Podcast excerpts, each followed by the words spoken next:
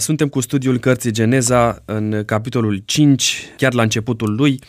Urmașii lui Adam prin Set până la Noe este subtitlul din uh, Biblia pe care o țin în mână, traducerea Cornilescu. De aici dăm citire câtorva versete pe care le vom comenta împreună. Iată cartea neamurilor lui Adam. În ziua când a făcut Dumnezeu pe om, l-a făcut după asemănarea lui Dumnezeu. I-a făcut parte bărbătească și parte femeiască, i-a binecuvântat și le-a dat numele de om în ziua când au fost făcuți.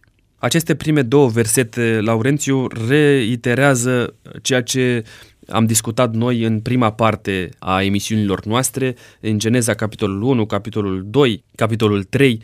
Spunem te rog, de ce simte Moise nevoia să readucă în prim plan aceste idei? Cartea Geneza este structurată din punct de vedere literar în 10 genealogii, să spunem așa. Prima a fost cea a cerului și a pământului, în care se descrie un pic uh, ceea ce a făcut Dumnezeu, adică începe cu universul nostru. Uh, și acum ajungem la familia umană. Da? Și familia umană nu poate fi despărțită de ideea aceasta a unui Dumnezeu care creează uh, după chipul și asemănarea sa niște ființe pe care le numește, așa cum zice Biblia, Adam, adică om. Simte nevoia asta pentru că cu siguranță în Orient și poporul de sclavi care el îi scrie, în Orient existau mai multe feluri de a vedea originea lumii. Egiptul are mai multe cosmogonii și atunci Moise scrie o versiune diferită, o versiune inspirată cu privire la cum se naște lumea. Dacă cineva se apucă să studieze care erau concepțiile în vremea respectivă, o să vedeți că viziunea despre lume este foarte diferită de viziunea pe care o prezintă Moise aici. În Orientul apropiat exista imaginea aceasta unei lumi care se naște în urma luptei unor zei. Vedem lucrul ăsta în Enuma Elish și alte cosmogonii care descriu lumea ca rezultând din bucățile unor zei sau din resturi de zei, din sângele lor, din zei care au fost sfârtecați. Deci imaginea este una, să spunem așa, grotescă. În timp ce, așa cum ne aducem aminte aici, aici este un act de creație estetic, Dumnezeu se uită și toate lucrurile sunt bune. Deci Moise simte nevoia asta să reamintească ideea unui Dumnezeu creator și imaginea unor oameni care au o origine nobilă. Sunt făcuți după chipul și asemănarea lui Dumnezeu. Spune cuvântul că i-a făcut parte bărbătească și parte femeiască, i-a binecuvântat, le-a dat nume de om în ziua când au fost făcuți. Această relatare este cea care ne ajută sau îi ajutau în perioada aceea și ne ajută și pe noi astăzi să înțelegem că în ochii lui Dumnezeu suntem egali, fie că suntem bărbați, fie că suntem bărbați femei. Sau femei. Da, e corect lucrul ăsta, observați. Om înseamnă om, bărbat și femeie, nu doar uh, bărbatul, nu doar, uh, nu doar femeia. Niciun uh, ser de tip androgin, cum aveau grecii în viziunea lor, un ser care era în același timp și bărbat și femeie. Aici vedem o ființă socială creată din doi indivizi separați. Un model total diferit de celelalte modele care existau în, în vremea aceea. Moise simte nevoia să vorbească despre neamurile lui Adam și îi amintește aici pe mai mulți patriarhi, vorbește despre fiecare dintre ei. Înțeleg că această perioadă este destul de lungă de aproape 1500 de ani, toți oamenii aceștia care uh, au trăit de-a lungul acestui timp. Prin urmare, în câteva versete, în câteva cuvinte, vedem o istorie destul de lungă. Cu aproximație vorbim despre uh, lucrul acesta. Capitolul, de fapt, conține un registru de familii, în tocmai ca altele cuprinse în relatările diferite din Noul Testament chiar. Da. Aici sunt multe discuții cu privire la rolul uh, genealogiilor. De obicei, noi când vedem toate sumele astea, to- to- toți anii ăștia, prima tentație pe care o avem este să calculăm ca să vedem cam ce perioadă de timp au trăit. Asta se complică dacă știm că, de exemplu, între textul masoretic și Septuaginta există diferențe. E dificil să spunem care e textul corect și aici sunt multe dezbateri dacă cifrele sunt exacte, dacă cifrele sunt perfecte, dacă putem avea încredere în tradiție. Sunt diferențe și cu privire la asta și în textul Pentateucul Samaritean. Oricum, uh, noi avem uh, versiunea asta în textul masoretic și pornim de la ea, însă trebuie să ne ferim de tentația de a calcula vârsta Pământului sau vârsta civilizației umane, civilizației umane pornind de la asta, pentru că de obicei în vechime scopul genealogiilor nu era neapărat ca să arate cât timp a trecut, ci ca să arate o linie de descendență. Lucrul ăsta îl vedem în Noul Testament realizat altfel, și anume Matei, de exemplu, când face genealogie, sare peste multe generații pentru a ne arăta că Isus uh, este fiul lui David. Luca o face diferit, Luca o face aproape ca în textul masoretic, așa cum vă spuneam, de fapt lista lui o ia din uh, Septuaginta, fără să ne, să ne indice ani. Deci, cred că e important să înțelegem că durata de viață în vremea ce era diferită, era mare, mult mai mare decât cea cu care suntem noi obișnuiți astăzi. Au fost și sunt uh, emise diferite ipoteze de ce oamenii trăiau în trecut mai mult. Poate că era și alimentația. Vedem că după potop, durata de viață s-a diminuat foarte mult condițiile, alimentația, toate celelalte lucruri cu siguranță că au influențat uh, asta. Uh, trebuie să ne gândim uh, și uh, la faptul că Adam mâncase din pomul vieții, deci o parte din efectele acestei binecuvântări pe care el a avut-o, poate că s-au transmis și, și urmașilor lui. Oricum, e vorba despre perioade lungi de timp, așa că, de obicei, prima reacție a oamenilor când citeți astfel de texte este să le consideră mitologice. Însă faptul că aceste genealogii sunt plasate într-o istorie reală, Uh, uh, așa le intenționează Moise, nu ne lasă loc să credem că cifrele astea sunt uh, inventate sau sunt umflate. Chiar dacă există diferențe cu privire la cantitatea de ani, e clar că și Septuaginta și textul masoretic ne prezintă perioade de viață foarte lungi. Privind asupra versetelor următoare, de la 3 mai departe, Uh, aici citim despre fiecare dintre bărbații vremii respective. La vârsta de 130 de ani, spune versetul 3, Adam a născut un fiu după chipul uh, și asemănarea lui și a pus numele Set. După nașterea lui Set, Adam a trăit 800 de ani și a născut fii și fiice. Ajută-mă, te rog, să înțeleg uh, ce înseamnă de fapt această afirmație a faptului că Adam, lui Adam i s-a născut un fiu după chipul și asemenea lui și au pus numele de Set. Dintr-o dată se trece într-o altă arie. Scriptura lasă deoparte pe Cain și apare Set în prim plan. Deci, așa, așa cum spuneam uh, anterior, observați că genealogiile nu își propun să ne dea nici măcar o durată exactă a civilizației umane, ci doar să traseze o anumită linie. Și observați că aici este o linie, am putea spune linia celor credincioși, linia celor care s-au închinat lui Dumnezeu. Asta este o linie importantă pentru poporul care trebuie să-i se închine lui Dumnezeu, da? Poporul trebuie să este chemat să continue această linie a închinării. Acum, observați că de obicei genealogiile au formula aceasta. X a trăit atâta, da? ni se dă o, o durată generală uh, a vieții, apoi se menționează primul născut. Amintiți-vă că primul născut este important în, uh, în cultura biblică pentru că primul născut uh, moștenește capacitatea și posibilitatea să intervină pentru familia lui, să fie un fel de preot, un fel de mijlocitor între ei și Dumnezeu, deci aici avem clar conotația aceasta importantă a închinării evidențiată. Se menționează de obicei primul născut sau o persoană importantă, o persoană importantă și apoi o formulă generală a mai născut fiș și fiice. Da? Deci, deci observați că nu, nu, nu este nici măcar o listă completă a familiei dacă am vrea să avem o linie de tip uh, dinastie în care să fie menționați toți urmașii, toate fiicele, toți fiii, câți ani au trăit, lista ar fi interminabilă. Da? Însă aici ni se dă doar o linie. Și linia asta este importantă pentru că o să vedem că încetul cu încetul linia conduce și ajunge la un personaj care va fi important pentru istoria viitoare. Pentru că, așa cum vă spuneam, Cartea Geneze este structurată în 10 genealogii care fac legătura între primul om, și oamenii care trăiesc acum în Egipt, uh, sclavii aceștia. Uh, dacă ne uităm la Cartea Genezei, primele capitole sunt, uh, să spunem așa, în scurt, istoria omenirii, aproape un mileniu și jumătate sau rezumată câteva capitole. Apoi avem vreo 10-15 capitole familia lui Avram, care este un personaj important, Însă apoi cea mai mare parte a cărții e dedicată genealogiei legate de Iosif și Iosif este important pentru că cei care trăiesc în Egipt sunt descendenții direct al lui Iosif. Da? Deci observați o disproporționalitate aici între felul în care se povestește istoria. Poate că pe noi ne-ar fi interesat astăzi, în mod obiectiv, ca fiecare personaj să fie menționat și să avem un rezumat uh, al vieții lui, însă scopul acestor genealogii este doar să traseze o linie, o linie importantă din punct de vedere ideologic, pentru că are de face cu, cu închinarea și în același timp etnic. Da? În felul ăsta, evreii sunt legați direct de, de, Avra, de, de Iosif, de Avram, de Noe și de Adam. Da? Și în felul ăsta linia, linia este neîntreruptă.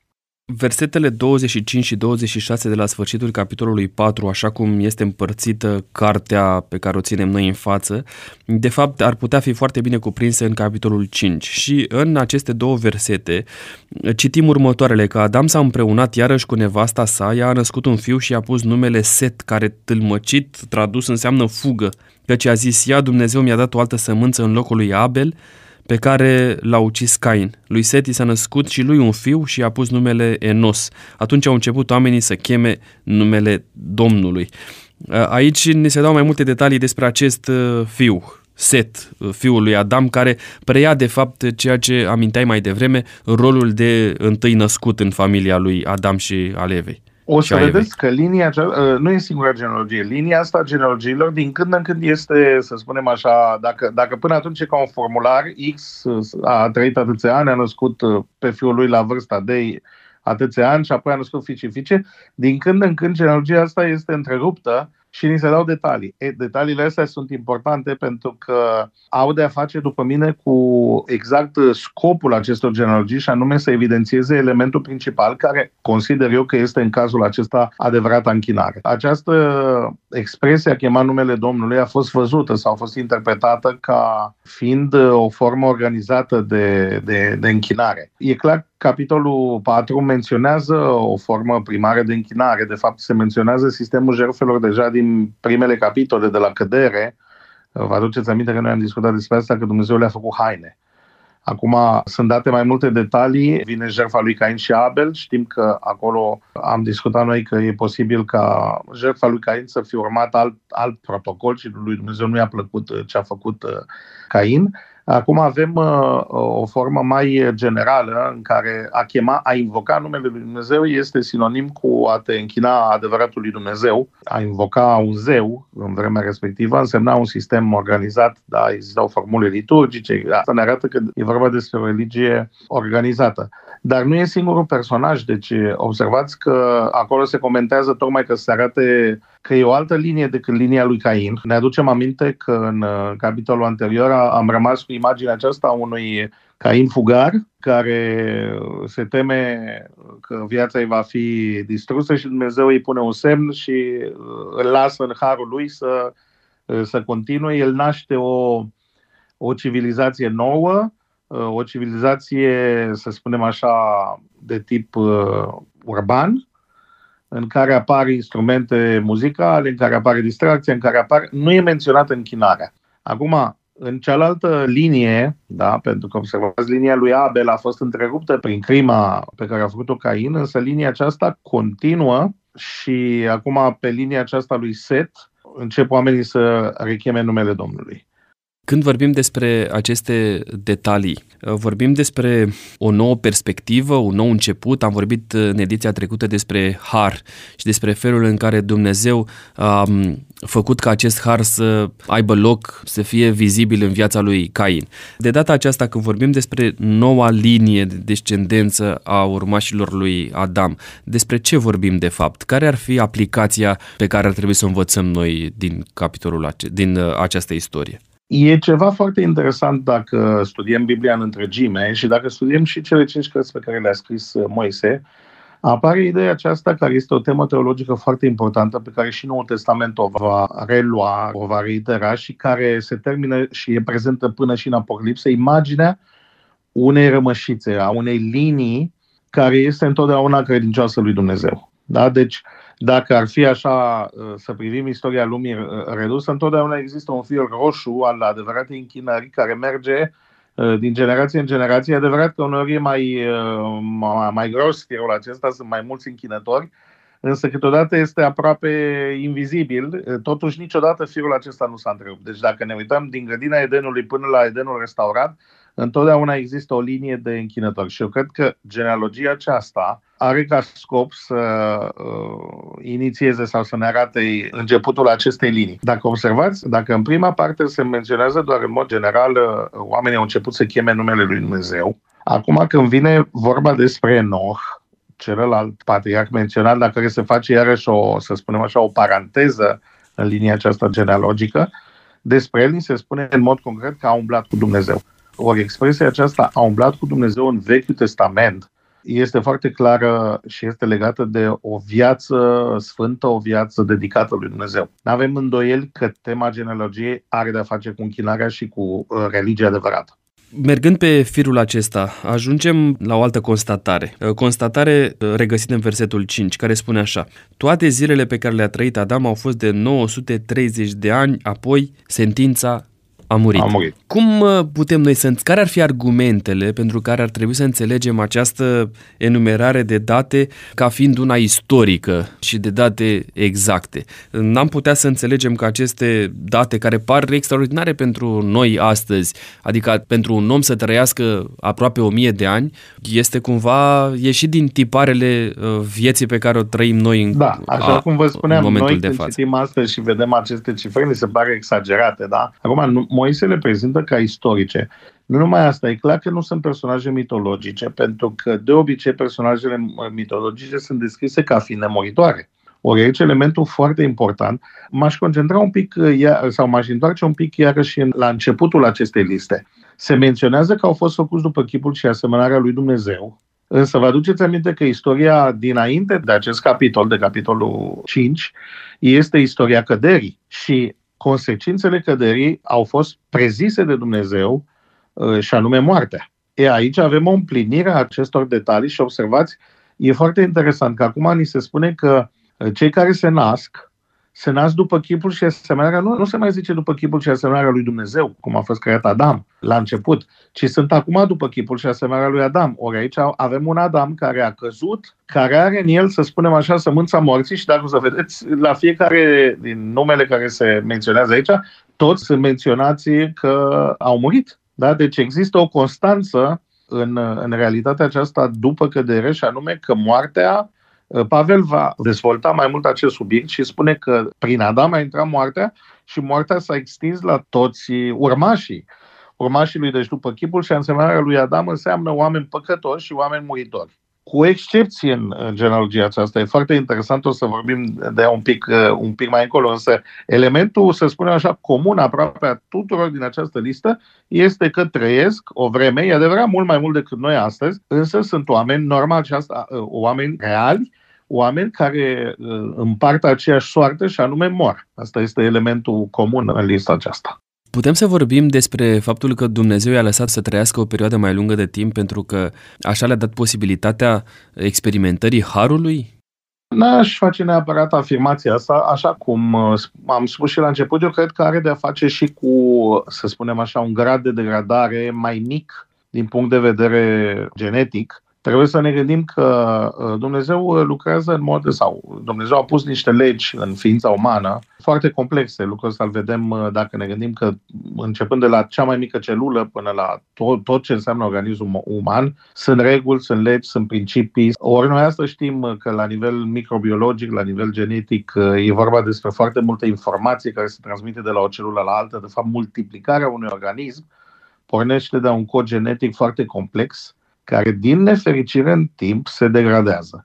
Ori poate că putem explica nu doar datorită faptului că Dumnezeu le-a dat har, pentru că principiul Bibliei este că unde s-a multiplicat, harul s-a mulțit și mai mult și atunci dacă am legat harul de durata de viață, ideea ar fi că ar trebui să avem un fenomen invers. Pe măsură ce înaintăm în păcat, ar trebui să trăim mai mult. Deci eu nu aș pune un egal între durată lungă de viață mai mult har ci aș pune durată de viață mai lungă, o genetică mai bună, mai aproape de origini, da? mai aproape de nemurire. Ori pe măsură ce organismul acesta sau codul acesta genetic se reproduce, se degradează și asta aduce consecințele pe care le vedem astăzi, Așa cum vă spuneam, brusca schimbare de alimentație pe care o vom vedea că vine după uh, potop, e clar că după potop oamenii nu pot să mai mănânce așa cum au mâncat în grădina Edenului fructe, legume, ierburi, verdețuri. Observați că în, în grădina Edenului nu, nu, nu se menționează o, o dietă carnivoră.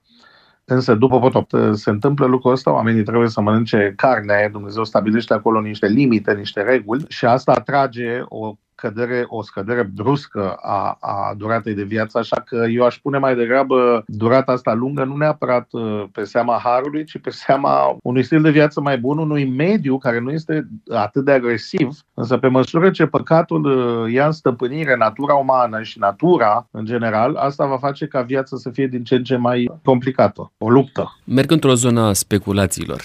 Ajută-mă să uh, rămân cu picioarele pe pământ sau dacă există da. anumite da. informații să ni le transmiți. Existau în perioada aceea și anotimpuri, așa cum le vedem noi astăzi? E greu să spunem un da hotărât sau nu hotărât. De ce? E clar că ecosistemul, cel puțin așa cum e descris în, în grădina Edenului, era absolut diferit de ceea ce suntem noi astăzi obișnuiți. Închipuiți-vă o lume în care nu plouă. O lume în care nu plouă înseamnă că, într-un fel, ori anotimpurile nu există, ori e un alt fel de microclimat. Biblia spune că un abur ieșea dinaintea lui Dumnezeu și uda pământul. Nu avem fenomenul acesta al precipitațiilor. Așa cum am zis uh, în episoadele anterioare, mulți au văzut stratul acela de apă, apele de sus, ca fiind un fel de strat subțire de apă care proteja pământul de, de razele soarelui, de, de radiații, de, care crea un fel de seră. Însă, așa cum spuneam și atunci, e complicat să, să, să citim uh, textul Genezei prin ochii moderni și să ne imaginăm. Însă e clar că exista un, alt, un alt fel de sistem climatic. Asta e foarte clar. Acum, ă, potopul aduce o modificare radicală radicală a condițiilor și sunt specialiști care vorbesc ă, despre faptul că potopul a fost un cataclism la nivel planetar care a produs și deplasarea sau a fost generat ă, de asemenea de deplasarea Pământului pe axă, dar astea sunt, așa cum spuneam, e, e posibil să fie speculații. Însă e clar că era un alt sistem de climă decât cel cu care suntem noi astăzi obișnuiți, care este influențat în mare parte de uh, mișcarea uh, curenților de apă, pe de-o parte. Știți că e un fenomen foarte complex și foarte instabil. Da, astăzi uh, observăm în ultima sută de ani schimbări climatice majore care produc uh, schimbări radicale în stilul nostru de viață Așa că să facem uh, presupoziții cu privire la lucruri care s-au întâmplat mii de ani în urmă, mi se pare un pic că intrăm în zona aceasta speculativă unde e, e periculos să vorbim ca și fiind adevărul. Putem să emitem ipoteze, dar nu le putem verifica deocamdată. Mergând cu uh, versetele următoare, am să le dau citire, apoi vom lua o pauză muzicală, după care ne vom întoarce să discutăm despre excepția pe care ne-ai amintit-o mai devreme. Versetul 6 zice așa, la vârsta de 105 ani Set a născut pe Enos, după nașterea lui Enos Set a mai trăit 807 ani și a născut fii și fiice, toate zilele lui Set au fost de 912 ani, apoi a murit. La vârsta de 90 de ani, Enos a născut pe Cainan, după nașterea lui Cainan Enos a mai trăit 800 15 ani și a născut fii și fiice, toate zilele lui Enos au fost de 905 ani, apoi a murit.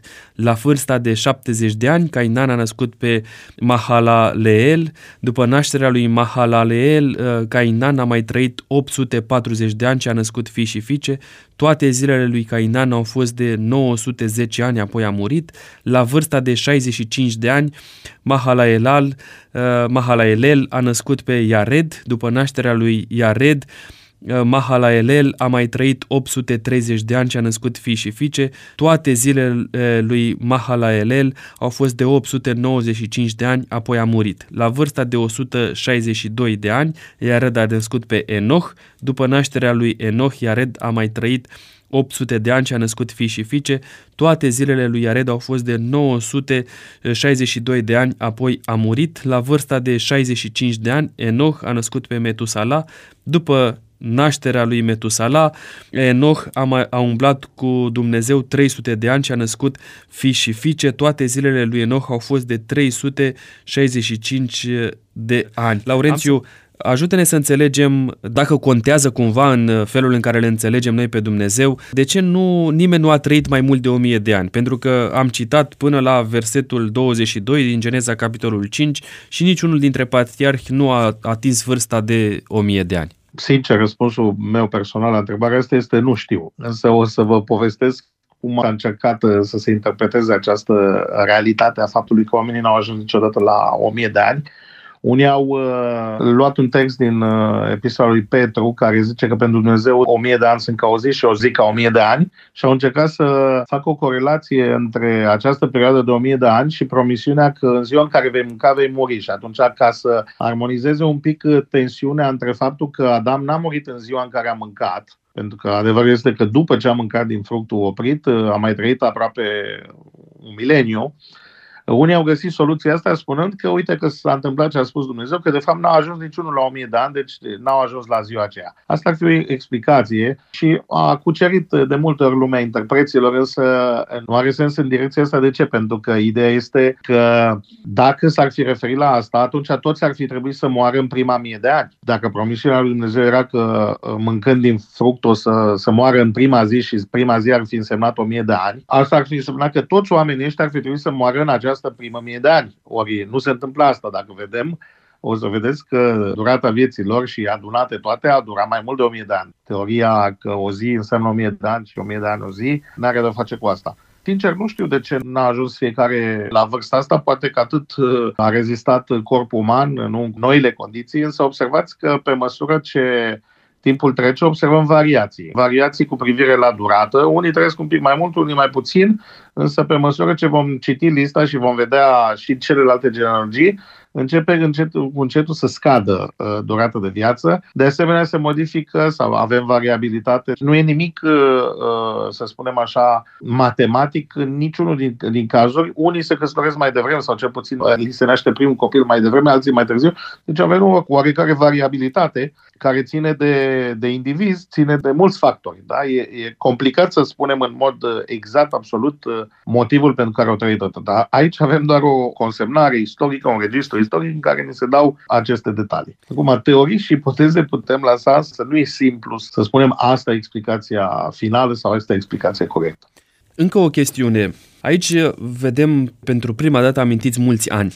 În uh, percepția ebraică, mai ales în percepția lui Moise, cel care scrie aceste cuvinte, anul avea tot 365 de zile cum are anul de astăzi?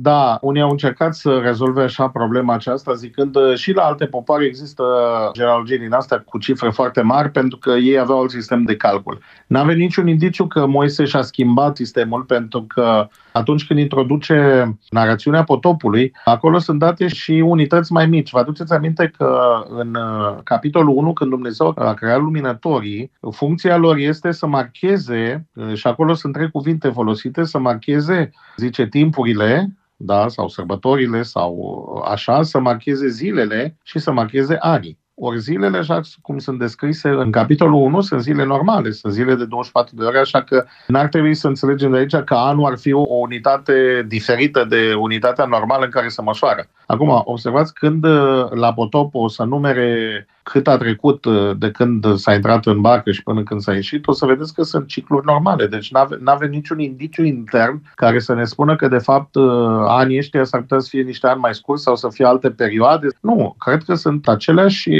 aceleași unități de măsură care sunt consecvente în carte. De fapt, nu e doar o carte. Aduceți-vă aminte că Geneza e parte dintr-o colecție de cinci cărți scrise, așa cum credem noi și cum afirmă tradiția ebraică, de același autor, cu mici modificări care e clar că sunt uh, inserții editoriale, însă uh, sistemul e același, sistemul calendaristic, nu avem indicii că s-a schimbat. Acum, când vorbim despre profeție, despre dimensiunea profetică a unor mesaje ale lui Dumnezeu, E clar că există corelație, dar totuși există și acolo un sistem uh, coerent. În sistemul profetic, o zi echivalează cu un an. O zi profetică echivalează cu un an uh, istoric. Dar lucrul ăsta este indicat avem lucrul ăsta în cartea numeri, când lui Israel se spune pentru că 40 de zile ați scodit țara, 40 de ani veți da ocol în pustie. Dar observați că anul, chiar și în cazul ăsta, chiar dacă există o corelație între ziua profetică și anul real, anul este tot un an. Noi știm că, din punct de vedere istoric, a trecut 40 de ani, Israel a stat în pustie 40 de ani. La fel când se vorbește despre tot în uh, Cartea Genezei, da? că rămânem în aceeași carte, profeția pe care o face Dumnezeu despre poporul uh, care va fi rob uh, în țară și că vor sta sta acolo 430 de ani și apoi Dumnezeu îi va scoate. Dacă analizăm uh, de când a intrat uh, familia lui Avram în Egipt și până când au ieșit, sunt ani reali. Deci nu avem indicii interne ca să considerăm că anii ăștia nu au fost ani, ani reali. Sunt ani reali. Chiar dacă nouă ni se pare o cifră mare, tot au trăit oamenii de atunci. Și asta ne face să ne gândim cât de grave sunt uh, efectele păcatului noi asta știm că în psalm se menționează că durata de viață a scăzut foarte mult. Psalmistul menționează uh, pe cei mai tari care ajung la 70-80 de ani. În Biblie avem uh, puține exemple de oameni care au ajuns să trăiască peste 100 de ani. Sunt uh, noi astăzi știm că durata de viață a scăzut foarte mult. Dacă ne uităm la Africa, dacă ne uităm în perioada medievală, durata de viață sau durata medie de viață era între 30-40 de ani. Astăzi a crescut mult mai mult datorită progresului medical, datorită stilului de viață, așa că există o corelație între alimentație, stil de viață, mediu și durata de viață. Ori ceea ce cred eu este că fiind mai aproape de Eden, fiind mai aproape de niște condiții în care mediul încă nu se degradase atât de mult, durata de viață era mai mare și erau ani, ani reali. Versetul 22, de fapt pasajul acesta de la 22 mai departe, ne spune așa, după nașterea lui Metusala, Enoch a umblat cu Dumnezeu 300 de ani și a născut fii și fiice. Toate zilele lui Enoch au fost 365 de ani.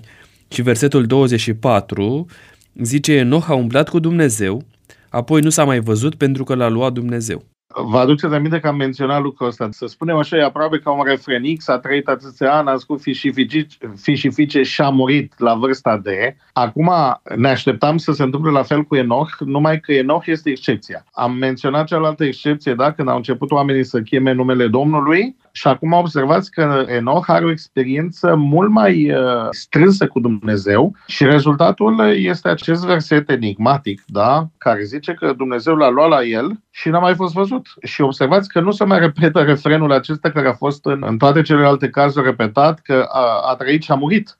Enoch n-a murit. Asta este un mare paradox. Tragem concluzia asta, da. Și cred că asta este exact lucru pentru care se întrerupe această linie continuă a genealogiei, pentru că după aia lista de morți, de nașteri, morți și continuă. Continuă. Dar în cazul lui se face oprirea aceasta, se dau detaliile astea, tocmai ca să se arate că umblarea cu Dumnezeu are un rezultat. Acum, ideea nemuririi, dacă la celelalte popoare, dacă la celelalte, să spunem așa, istorii sau cosmogonii, mitologii, cum vreți să le numim, nemurirea este legată întotdeauna de ingerarea unei substanțe, de invocarea sau de vreo vrajă, de vreo, vreo formulă magică, Observați că în Biblie, și asta este un lucru foarte important, Biblia afirmă foarte clar că singurul care are nemurirea e Dumnezeu. Asta o spune uh, Apostolul Pavel și Apostolul Iacov. Acum, ideea nemuririi la omul căzut în păcat, dacă înainte nemurirea era legată de ascultare, dacă omul ar fi ascultat, ar fi trăit veșnic, acum nemurirea sau posibilitatea nemuririi este legată de o relație cu Dumnezeu. Și cred că asta este esența credinței biblice, care nu promite nemurirea ca fiind uh, rezultatul unei uh, șmecherii făcute împotriva morții, ci este această relație cu sursa vieții care este Dumnezeu. Nu trebuie să ai o piatră magică să te facă nemuritor, nu trebuie să bei elixirul tinereții ca să nu mai îmbătrânești, ci dacă vrei să fii nemuritor în Biblie, ți se dă soluția, să ai o relație cu Dumnezeu. Putem Biblia vorbi are... și astăzi despre o da, chestiune Domnul, de genul acesta? Domnul Hristos a promis lucrul ăsta, că, bine, teologia biblică cu privire la nemurire, la imortalitate, dar este mai complexă, pentru că chiar și dacă murim, Biblia ne promite, și aici trebuie să vorbim un pic, dar nu e cazul în capitolul ăsta, despre teologia învierii. Biblia ne vorbește despre înviere ca fiind soluția pentru moarte. Apostolul Pavel va dezvolta un pic și va da mai multe detalii tocmai pentru că este o idee absolut diferită.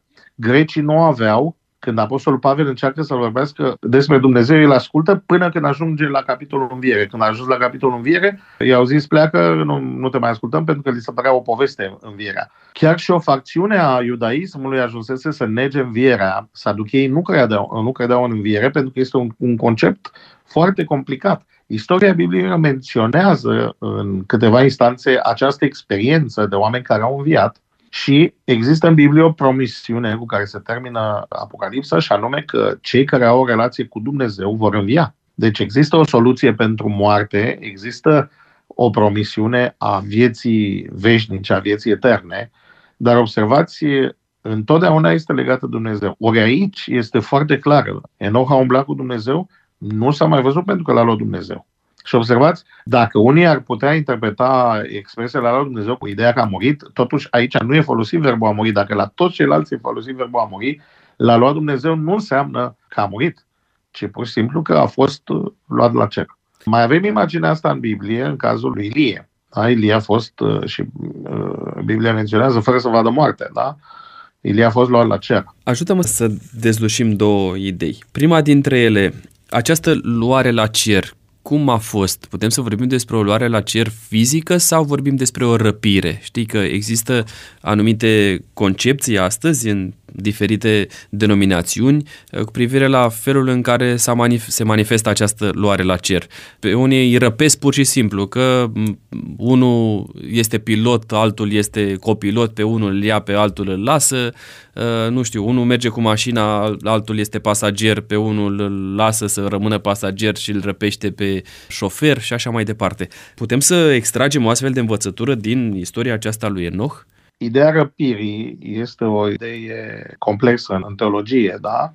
Acum, de multe ori este asociată sau este legată de o viziune dualistă despre natura umană. De multe ori răpirea e văzută ca fiind o experiență spirituală, da, în care sufletele merg la cer. Acum, antropologia biblică nu ne permite, dacă o studiem în, în profunzime, nu ne permite o separare între trup și suflet. Deși asta este un model foarte comun uh, pe care noi l-am moștenit din lumea greacă, în care sufletul e important, corpul e neimportant. În uh, teologia învierii, de fapt, Biblia ne spune că nu există viață în afara trupului. Da? Morții nu știu nimic, moartea e văzută ca un somn în Biblie. Omul este un suflet viu când suflarea de viață e unită cu trupul. Da? Din cauza asta să vedem o răpire numai în sensul spiritual, o răpire sufletească, o răpire a sufletului, mi se pare că ieșim din uh, cadrul biblic. Până și cartea lui Enoch, da, care e o carte apocrifă, când vorbește despre Moise care merge la cer, uh, un alt personaj care e menționat în tradiția ebraică că merge la cer este Moise. Acolo e văzut uh, uh, ca un Moise înviat. De fapt, epistola lui Iuda menționează lucrul ăsta, că Arhanghelul Mihail s-a luptat pentru trupul lui Moise, da, și asta ne dă imaginea aceasta. Pavel vorbește despre faptul că vom fi schimbați, că trupurile acestea moritoare se vor îmblăca în nemorire și vom fi răpiți la Domnul, da? vom fi luați la Domnul. Deci dacă vorbim despre un a fost luat la Domnul, cineva, e clar că nu e vorba despre suflete care sunt luate la Domnul, ci e vorba despre cineva care e luat în corp. Ori Enoch a fost luat uh, pentru că omul înseamnă trup și suflet, adică amândouă în același timp, nu separat. A fost luat în mod fizic la cer. Acum, cum? Uh, intrăm aici în niște detalii pe care textul biblic uh, nu, nu, nu ne spune.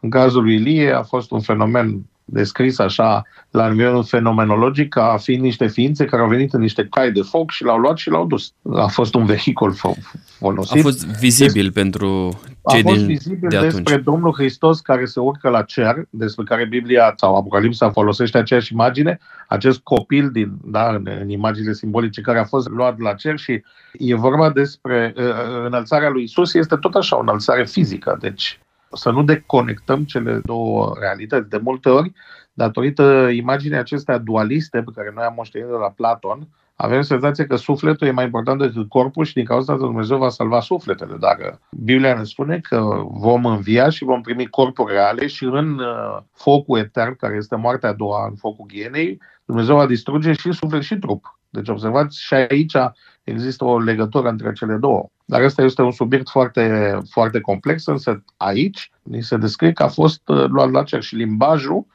limbajul este unul care are de-a face cu persoană reală. Da? O persoană reală, observați, n-a murit ca să fie luat la cer doar sufletul lui. A fost luat el întreg. Toți ceilalți probabil erau înhumați și istoria uh, confirmă da. lucrul acesta. În ceea ce îl privește uh, pe Enoch, el a fost uh, luat la cer de către Dumnezeu într-un mod vizibil și istoria poporului evreu confirmă lucrul acesta fără să existe vreun dubiu, așa cum a explicat. Da. A doua dilemă pe care o aduc înaintea ascultătorilor și înaintea ta în mod special este cum putem să înțelegem și lucrul acesta poate fi și o concluzie pentru ediția de astăzi, cum putem să înțelegem expresia a umblat cu Dumnezeu? Expresia umblat cu Dumnezeu este, să spunem așa, un sinonim cu a avea o viață sfântă. În Biblie, comportamentul uman, ca să spunem așa, e descris în verbe care au de-a face cu mersul, a umblat cu Dumnezeu. Ce înseamnă asta? Să-L urmezi pe Dumnezeu. Israel umbla cu Dumnezeu în sensul în care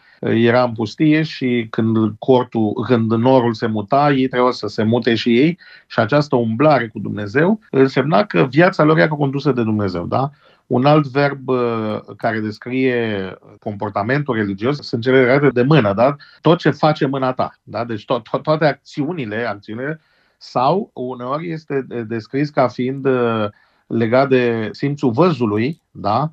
al vedea pe Dumnezeu sau a-și pune ochii, a privi la Dumnezeu, iarăși e văzut ca o formă de a avea o relație cu Dumnezeu. Deci to- toate formele astea de a descrie un comportament care înseamnă să copiezi, să fii în armonie cu Dumnezeu, să, să ai o viață religioasă, să spunem așa, condensată în această expresie. Acum, dacă ar fi să o traducem la vremea noastră, ar trebui să citim din psalm. Psalmii sunt, într-un fel, un revelator al acestei expresii, ce înseamnă să umbli cu Dumnezeu.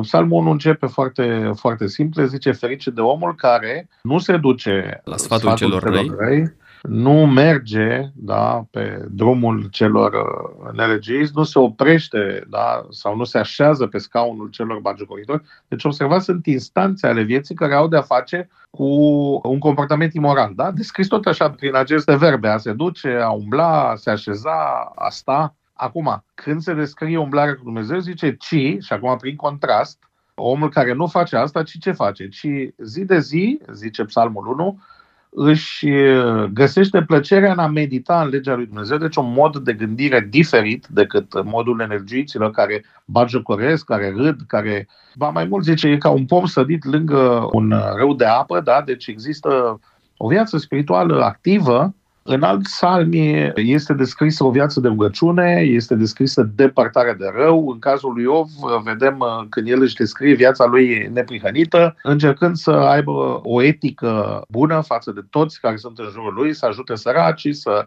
nu aibă o viață imorală, să nu jefuiască pe cel uh, sărman. Deci asta înseamnă a umbla cu Dumnezeu. Mica pune întrebarea asta, ți s-a arătat omule și ce alta cere Dumnezeu de la tine decât să faci dreptate, să iubești mila și să umbli smerit cu Dumnezeu tău. Deci observați, e vorba de nu doar de a merge pe undeva, deci nu e doar un pelerinaj prin locuri sfinte, ci e vorba despre un stil de viață care implică felul în care gândim, lucrurile la care năzuim, lucrurile asupra cărora medităm, felul în care interacționăm cu ceilalți, o viață sfântă. Asta este a umbla cu Dumnezeu.